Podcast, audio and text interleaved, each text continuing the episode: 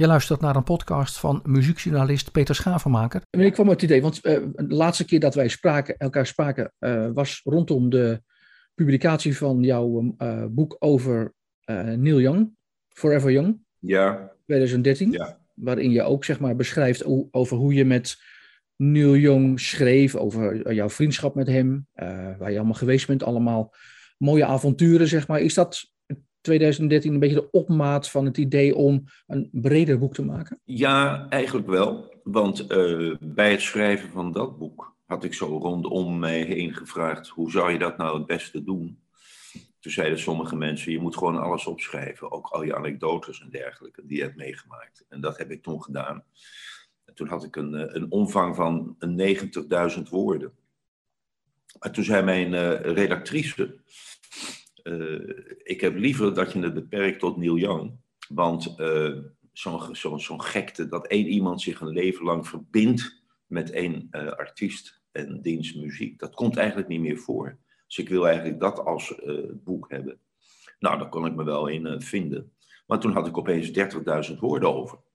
Dus ik denk, daar moet ik ooit nog een keer iets mee doen.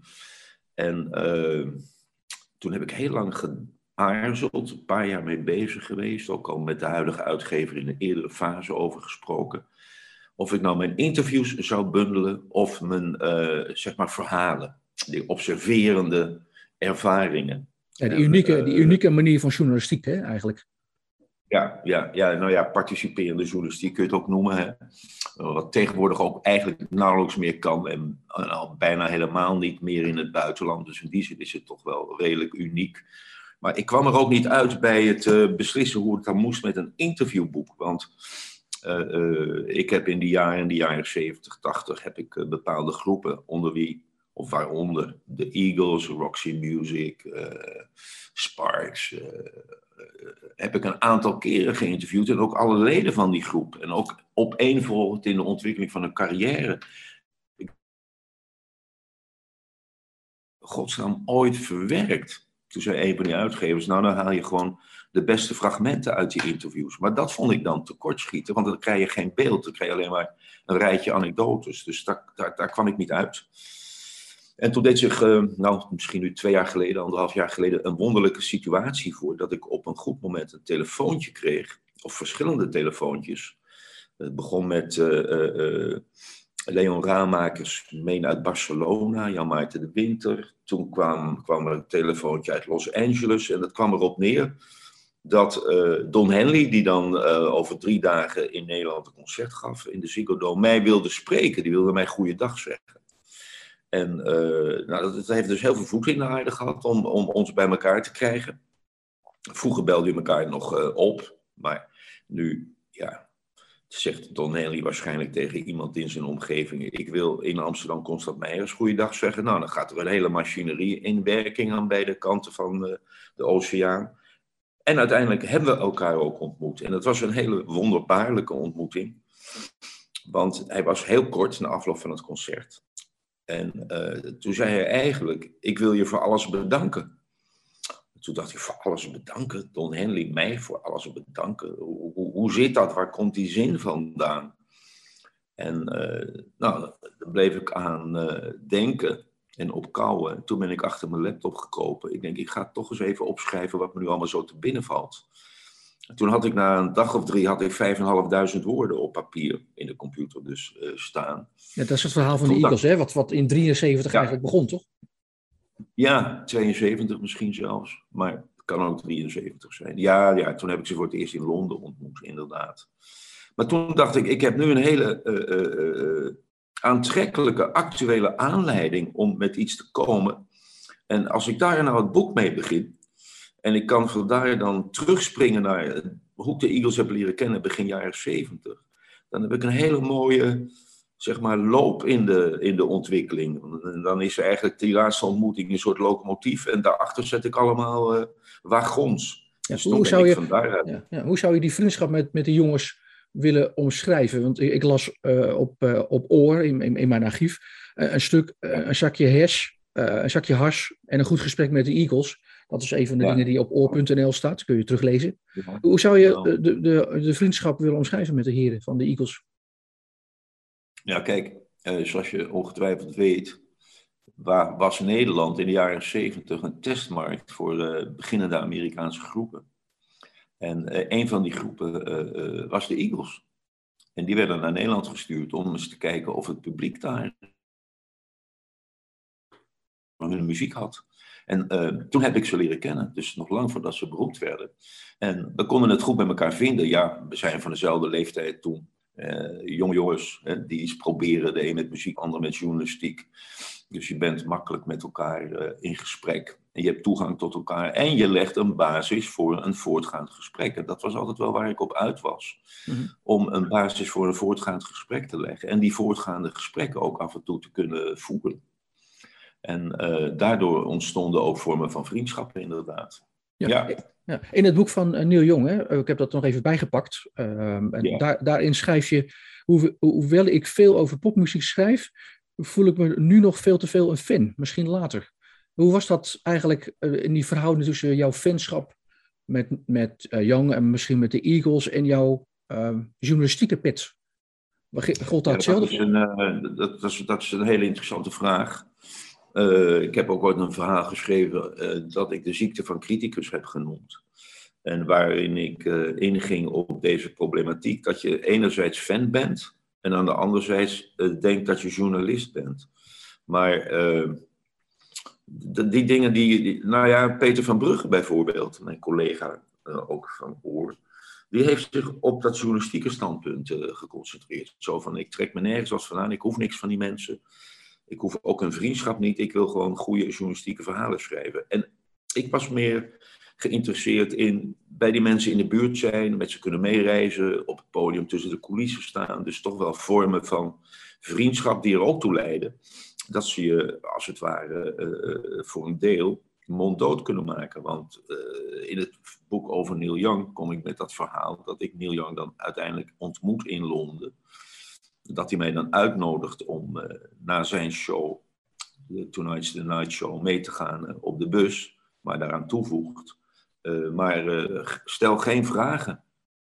Dus ja. daar, daar, daar, dat was eigenlijk een cruciaal moment. Toen ja, gepaste, ik, wel gepaste afstand, zeg maar, eigenlijk. Ja, dan, dan had ik misschien moeten zeggen, ik ga niet mee, want ik wil wel vragen stellen. Ja. Maar over Peter van Brugge gesproken. Peter heeft in 2014, het jaar nadat jij het boek over Neil hebt ja. uh, gemaakt, het boek Logeren bij Lou uh, ja. uitgegeven. heb ik voor me liggen. En, en dat is eigenlijk wel een, nou ja, vriendschapsboek. Als je dat ja. leest, hè, de vriendschappen met Lou en met, met anderen, met Krusje Heind van die Pretenders en zo. Dus dat, is, dat is echt een vriendschapsboek met de sterren. Ja, maar toch, in weerwil daarvan, het laatst nog eens Peter horen vertellen in een radio-interview, was hij toch meer van. Ehm, ik, ik wil het zo journalistiek mogelijk houden. En die vriendschappen zijn uitzonderingen. En ik heb dat uh, uh, meer omgekeerd. Terwijl altijd de nabijheid van de, de muzici, muzikanten. En, en, en was bereid om daarvoor iets van journalistiek los te laten. Maar ik heb dat van mezelf, uh, zeg maar, recht gepraat. Door ervan uit te gaan dat uh, met name popjournalistiek, is, is ook een vorm van liefhebberij. Mm. Uh, het is geen politieke journalistiek waarbij je mensen ter verantwoording roept over een uh, doen en laten. Ik vind, als je met de popjournalistiek bezig bent, je, je recenseert platen.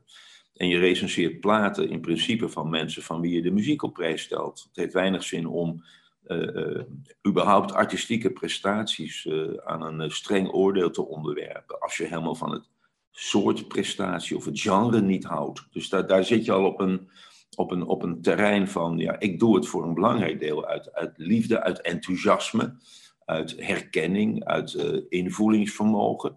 En uh, ja, dan, dan is het ook heel leuk als je elkaar op een persoonlijke manier uh, kent en blijft kennen. Ja, zeg maar het idee voor dit boek, hè, Hotel California, de crowdfundingsactie, komen we zo nog even op, voor, wordt eigenlijk ja, op internet bekend gemaakt met een leuk filmpje waarbij jij samen met Jack uh, staat, Jack Lars. Ja. En daarin staat ook een re regeltje bij de tekst van je deed gewoon mee met de grote helden op gelijke voet. Je leefde hetzelfde leven. Heb jij het leven ja. geleid van de Eagles en van Neil Young en van uh, Mick Jagger en van Bowie? Nou, daar ga ik helemaal geen ja op zeggen, want dat was financieel al totaal niet mogelijk. Want zeker in, de, in kleine landen als Nederland, verdien je weinig met journalistiek werk. Uh, dus, dus dat leven van, van, van, van welstand heb ik niet geleid. Maar, maar wel de spanning, de span, het spannende erbij. Wel de spanning. Ik was wel, uh, kijk, wat, wat, wat zij deden, waar het om draaide, was muziek. Dus ik ben, uh, zeg maar, dat weet je, bij Neil Young heb ik gelogeerd.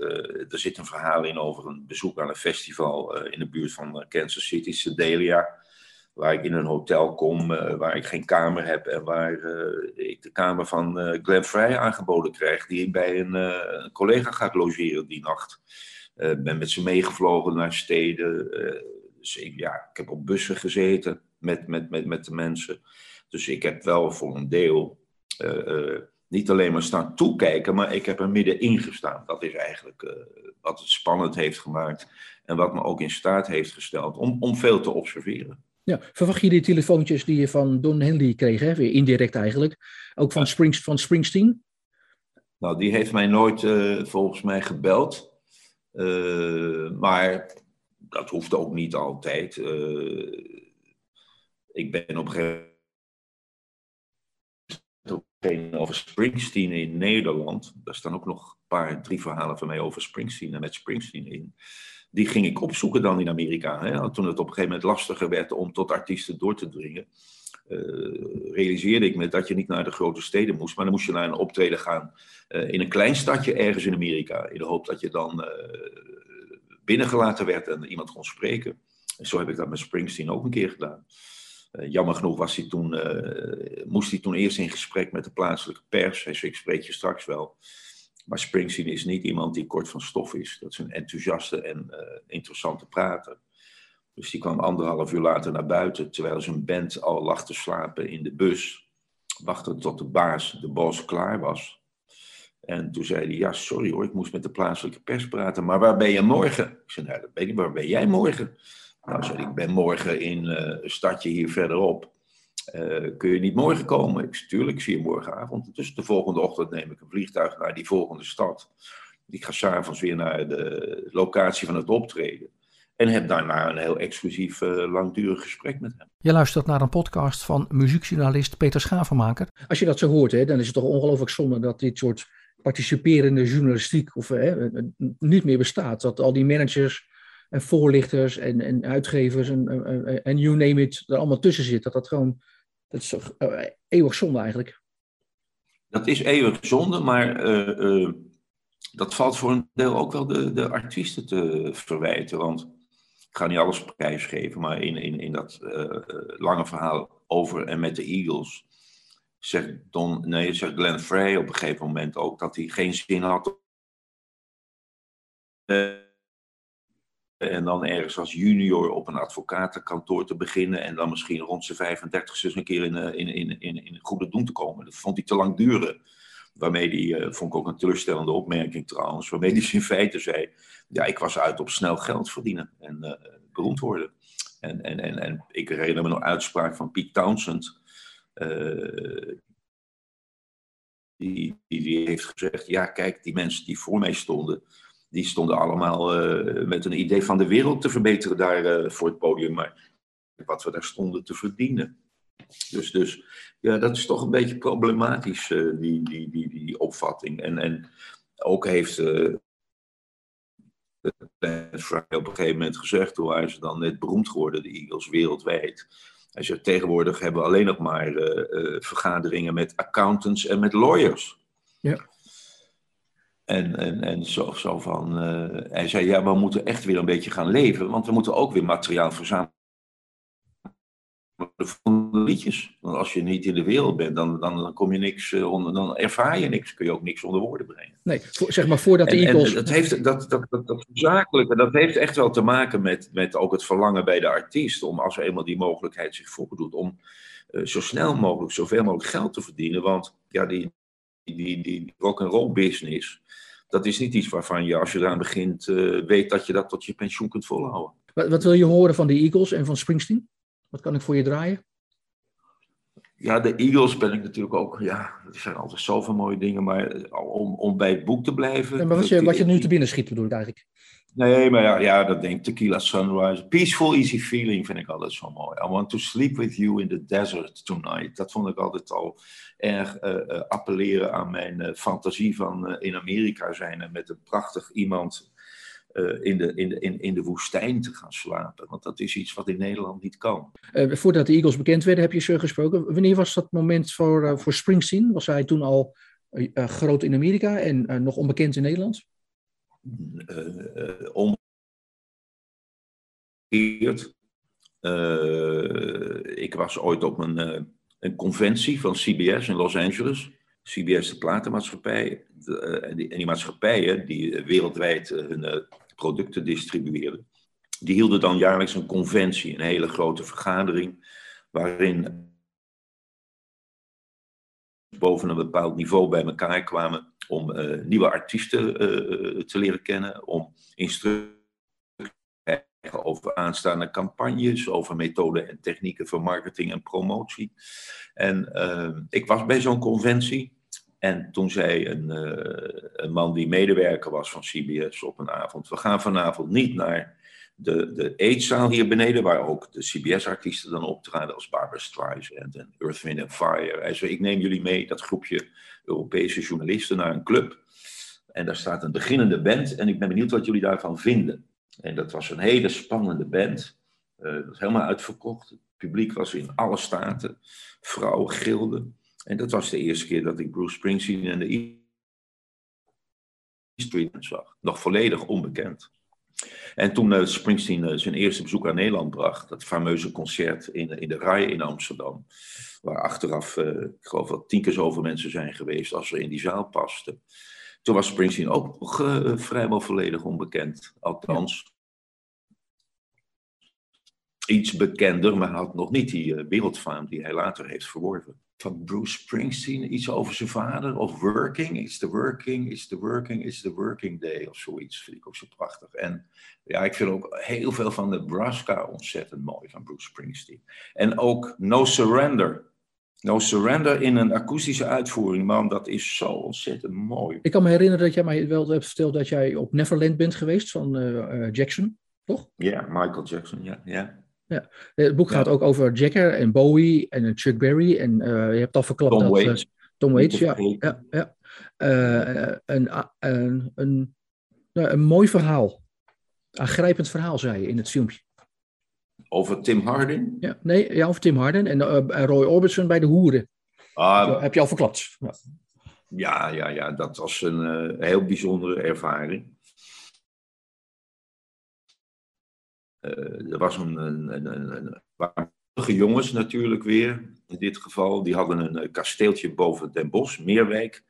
En uh, die hadden met uh, Ludo Voeten en zijn baas, hadden ze bedacht dat ze daar af en toe een bekende, ja, over de top zijnde popartiest wilden programmeren. Om hun klanten te binden en meer klanten te trekken. Maar dat was in feite gewoon een hoerentent. En, en, en het was dus bizar om. Uh, Bill Haley was er al geweest. was naar voren nog gaan halen. Zou daarna niet meer doorgaan. Maar op, op een goed moment zat de Zoe Orbison daar. En, en, en nou ja, daar konden wij naartoe. Wat mensen van de pers. Maar tezelfde tijd was de Fiat bezig met uh, het napluizen van de inkomsten van uh, koppelbazen. En de eigenaar van die club was koppelbaas in Den Haag. En, uh, en ook dit soort ja, semi-hoerententen werden onder de loep genomen. Er was veel mensen ter oren gekomen. Dus er waren helemaal geen mannen. Al die, die mannen die bleven weg, voor, die waren bang voor een politieinval. Maar Orbison was daar. En die heeft daar gewoon gespeeld. Alleen maar voor de dames en een paar mensen die van de platenmaatschappij en de pers waren. Ja, geweldig, geweldig verhaal. Jouw, jouw cv is bijna eindeloos. Hè? Begonnen 71, uh, eindredacteur Aloha, 73 tot 82, hoofdredacteur van uh, Muzikant Oor, initiatiefnemer van de hitkrant 76. Uh, muziek, ja. ja muziekencyclopedie, zeg maar, initiatief nemen in 78. bij Veronica gezeten, de Story of, achter de schermen, ja. radiocolumn gedaan. En met Frans Bromet een mooie serie gemaakt, kan ik me nog wel helemaal herinneren. Shake, Rattle and Roll, over die invloed. Zes delen, ja. Ja, ja, prachtige serie. Ik kan me dat helemaal... En zit, zit, dat, zit dat daar ook in? Niet alleen de, de ontmoeting met de artiesten, maar ook de, de manier waarop jij bij Aloha, bij Oor en bij de hitkranten zo... Ja, dat zit er ook in. Ja, ja. Ik heb ook, uh, want er is in de tijd uh, een paar jaar geleden een boek verschenen van Barend Toet over de geschiedenis van Oor. Mm daar had ik een beetje moeite mee, want ik vind niet dat, dat iemand die erbij betrokken is, Toet is zelfs de oprichter van Muziekkrant Oor, dat die, dat die zelf zo'n geschiedenis kan schrijven. Dus ik heb daar toen ook niet aan willen meewerken. Maar nu heb ik een, zeg maar, de, de, de, mijn kant van dat verhaal, van oren, ontstaan van de hitkrant en de pop-encyclopedie, die heb ik ook in verschillende hoofdstukken heb ik dat uh, verwerkt. Ja, het idee is om, om het boek uh, uit te brengen via crowdfunding. Ik zag vanochtend bij het voorbereiden van het interview dat je al op 83% zit. al ruim 7000 euro van de 8500. 122 donateurs. Nou ja, ik bedoel, dit is haalbaar, toch? Het lijkt alles op dat het haalbaar wordt. En, en, en kijk, we doen die crowdfunding. Uh, zonder de crowdfunding zou het boek ook uitkomen. Maar met crowdfunding kunnen we er iets mooier boek van maken. met kleur en een luxere omslag. En het boek is vrij dik. Ik heb me niet beperkt. Ik dacht, dit is nog één keer dat ik helemaal terug ga en een cirkel probeer te trekken. Dus ik beperk me niet. Het wordt ook meer dan 300 pagina's. En goed geïllustreerd. Veel foto's ook van Gijsbert Huilengroot. Met wie ik in die jaren veelvuldig werkte. En uh, ja, uh, als, als, als alles mee zit, dan beschouw ik dat een beetje als de, de, de, de kroon op het werk of de kers op de taart. Maar wat ik zelf eigenlijk het meest intrigerend vind, is dat naarmate het boek vorderde, ik de gedachte kreeg het zijn niet alleen maar een serie, is niet maar een serie verhalen achter elkaar. Het geeft uiteindelijk ook een beeld van de gekte van die exploderende rock'n'roll business van de jaren zeventig. Hm. Ja. Dat, dat, en dat, precies wat jij al eerder zei, dat kun je tegenwoordig niet meer voor elkaar krijgen. Want mensen worden er niet meer toegelaten, ze kunnen nauwelijks meer reizen. Uh, dus dat, dat, dat is ook ja, hopelijk uh, uh, voor de geschiedschrijving een, een, een interessante aanvulling. Ja, het geeft echt een tijdspeelt hè, over de rock and roll. Ja, die is echt een tijdspeelt, ja. ja. ja. En die crowdfunding. En ook voor een, voor een deel ook omdat ik sommige artiesten. Kijk, ik heb een vrij groot verhaal met Tom Waits, die naar Nederland kwam. Uh, toen hij ook nog vrij onbekend was. En, en die heeft toen een uh, presentatie gegeven in het Amsterdamse Amerikaan. Die hopeloos is verlopen, omdat de platenmaatschappij, de Nederlandse tak daarvan, die wist niet of daar wel eh, geld te verdienen viel aan deze man. Dus die wilde in die presentatie niks investeren. Nou, dat is achteraf natuurlijk heel interessant om even tegen te komen. En ook onbegrijpelijk wat de fouten er kunnen zijn gemaakt. Ik heb ook een mooi verhaal, uh, vind ik, met, uh, althans interessant, met Patti Smith. Uh, opgetekend vlak voordat haar eerste LP uitkomt. En waarin ze nog heel dapper beweert dat Arthur Rimbaud een veel grotere artiest is dan Bob Dylan. Dat ze dat Bob Dylan ook bij de eerste gelegenheid dat ze hem gaat tegenkomen zal vertellen. dus dat vind ik bij nader inzien. Heb ik ook heel veel plezier om dat allemaal nog weer eens onder ogen te krijgen. Ja, het is mooi dat je ze beschrijft. Hè? Maar jij wordt ook beschreven in boeken van, van hun. Hè? Je staat in de biografie van uh, Graham Nash in Wild Tales, word jij genoemd. Vind je dat eervol? Mm -hmm. Ja, maar dat heb ik nog helemaal niet opgemerkt. Dat ik daarin sta. Nee? Nee. Je wordt genoemd in het boek. Ja, ja, ja. Dat is goed dat je me dat vertelt. Want ik uh, hoorde laatst ook van Frits Spits dat ik ook in zijn boek uh, voorkom. En ja, dat is natuurlijk wel hartstikke fijn. Dat is ontzettend leuk. Kijk, Graham Nash heb ik ook altijd heel goede relatie mee gehad. En nou ja, weet je, ik heb ook van die malle dingen. Uh, Graham Nash heb ik mee naar huis genomen. Ik ben bij hem uh, thuis in San Francisco geweest. Ja, Graham Nash, dat is ook interessant. Want ze kennen we allemaal natuurlijk. Vooral niet Our House, want daar kan ik niet meer zo goed tegen. Maar ik vind wel, ook vanuit die tijd, dat Marrakesh Express heel goed door hem onder woorden gebracht. Want ja, het was ook de opkomst van de, van, van softdrugs. En, en de hippies die naar Marokko gingen om in Marrakesh feest te vieren. Ik heb ook dat mooie verhaal teruggehaald van Glenn Frey en Joe Walsh die bij mij kwamen eten toen ik in die tijd in de Bijlmermeer woonde.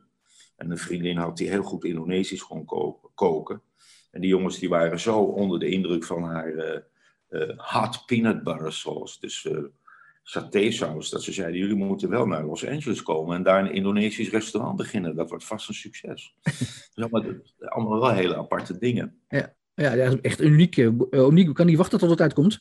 En er nog verder met je, nog verder met je over te praten. Uh, dat, die crowdfunding is, is niet alleen om het boek nog mooier te maken, wat je net al zei, maar ook hè, als een aanbieding aan de mensen, die donateurs, uh, om kans te maken op een, nou ja, de, de, hoofdprijs, zeg maar, dat je, je dingen komt voorlezen. Um, en dat ze ook mooie foto's van Aad Spanjaard kunnen bemachtigen. toch?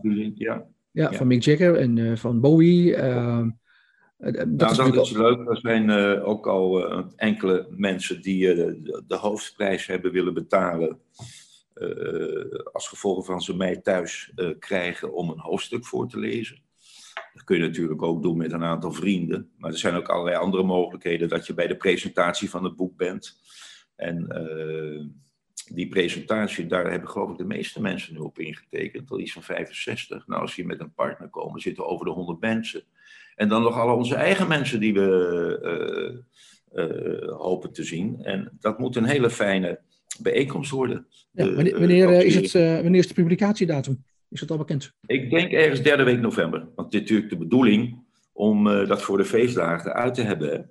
Ja. Want net als met het Neil Young boek, het is ook een heel fijn cadeau voor uh, mensen tussen de 30 en de 40 om aan hun vader, meestal hun vader en soms aan hun moeder te geven. Ja, samen met het opzetten van de plaats van toen, toch? Nou ja, het is wel grappig. Mijn vormgever, uh, die leest, niet alle vormgevers lezen altijd. Uh, die zegt, ja, ik doe veel langer over het werk dan eigenlijk de bedoeling is.